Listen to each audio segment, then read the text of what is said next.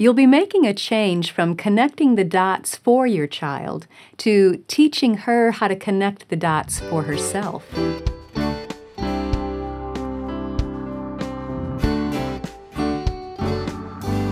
Welcome to the Simply Charlotte Mason podcast. I'm Sonya Shafer.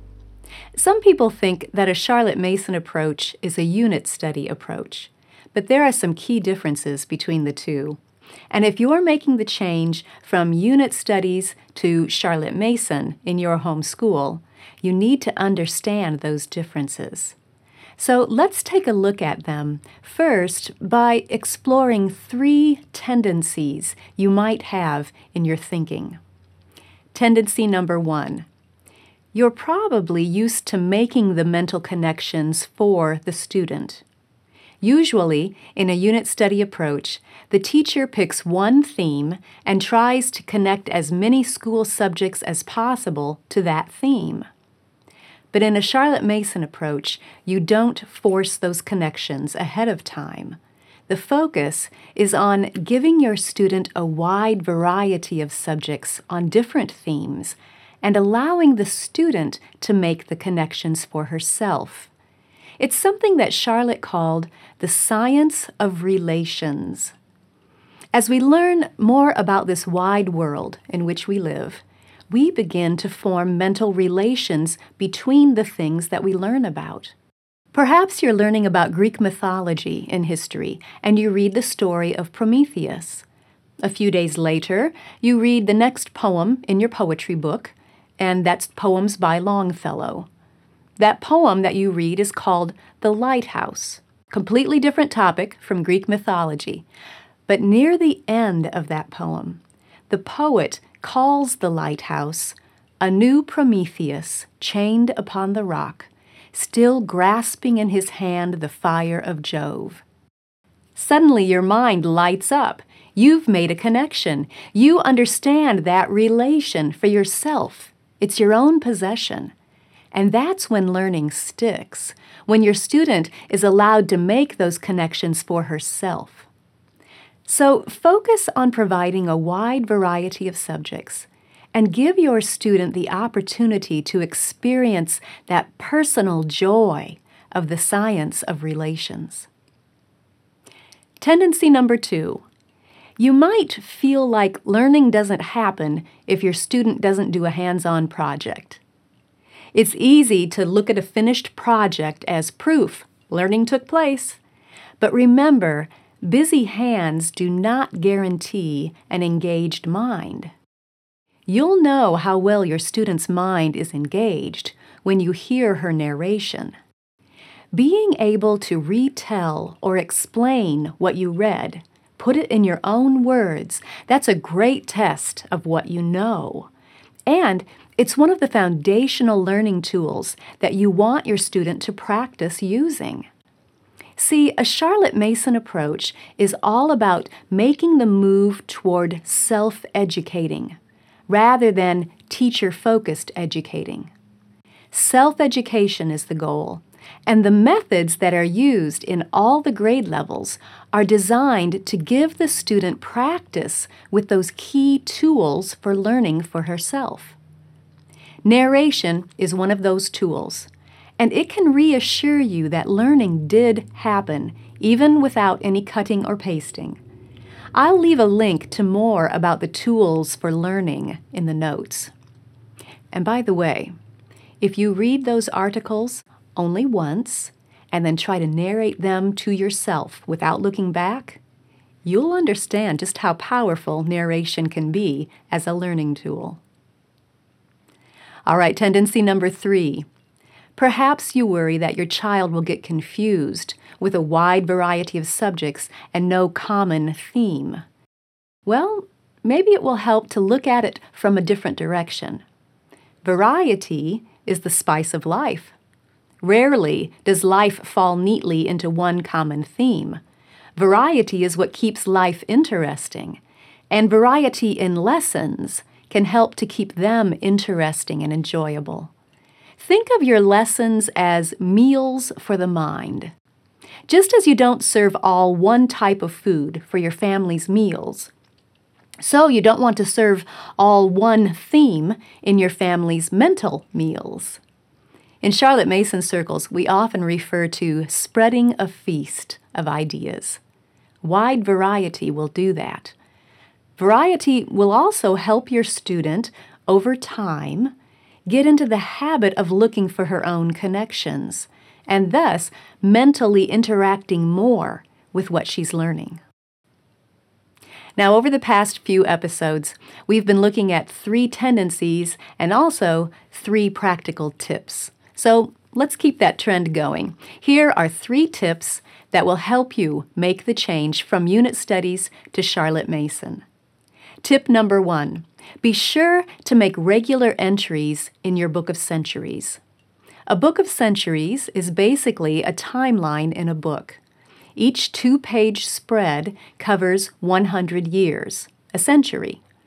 Every time you read about a person or an event, flip open your Book of Centuries to that appropriate page and make an entry. Over time, as you enter more and more people and events, you will start to see connections between them. When you flip open to a century to enter a new person, you'll see all of the other people you've already studied who lived in that same century.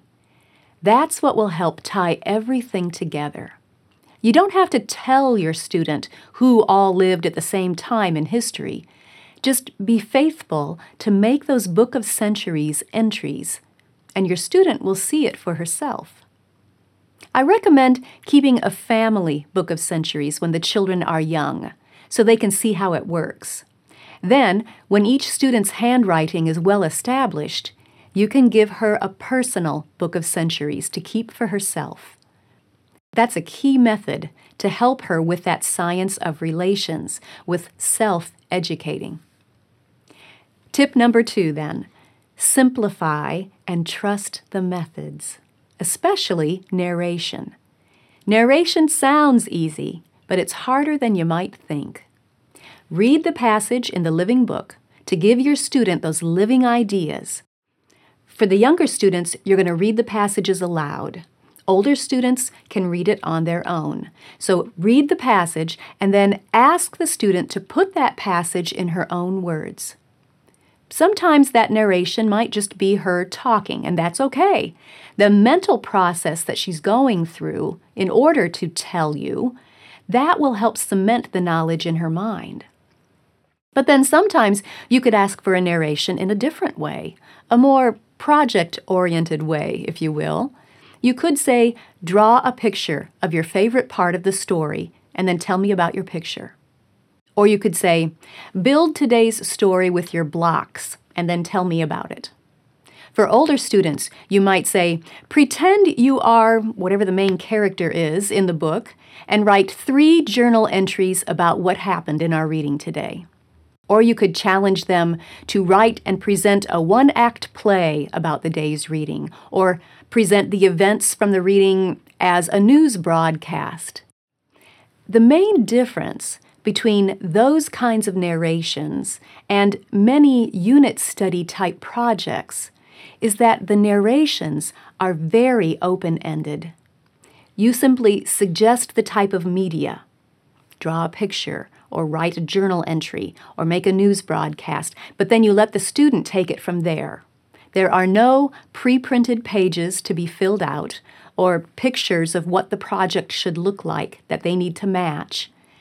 They have freedom to interact with the material that was read, to pull from it the ideas that they connect with, and then to present those to you in their own words with their own personality involved.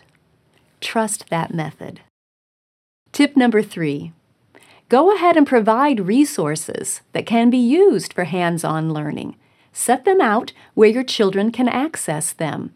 But don't worry about coming up with teacher directed projects using those resources. Instead, focus on giving your student lots of great living ideas in the morning lesson time and lots of free time in the afternoons. You'll know your student has made that knowledge her own when you see her act out or play the history story or the poem or the art picture in her free time, but it should be her idea, not yours. You simply provide the capes and swords or building blocks for pretend play, or the art supplies for drawing cartoons or pictures or whatever. When you see your student voluntarily create something out of her own mind that was prompted by the living idea in one of the books, when it's her own creation, you'll know she's made that knowledge her own. You see, reading, narrating, the book of centuries, and creating something of your own, those are all tools for self education. Your student can use all of those tools on her own to learn about anything she wants to. Those methods are not dependent on someone else telling you what to do. And that's one of the key goals of a Charlotte Mason education to give the student the tools for self education and lots of practice with them so she can continue to use them and enjoy learning for herself over a lifetime. Remember, you can ease into those tools and using Charlotte Mason methods. I'll put links in the notes to direct you to the episodes that outline how to make the switch gradually, one step at a time, as you're ready. If you enjoyed this video, subscribe through iTunes, Google Play, YouTube, Facebook, Instagram, or your favorite podcast app so you don't miss an episode. You can also subscribe to the audio version of this podcast or read the blog post on our website at simplycharlottemason.com. All of those links will be in the notes, along with links to the resources that I mentioned. Thanks for joining me. See you next time.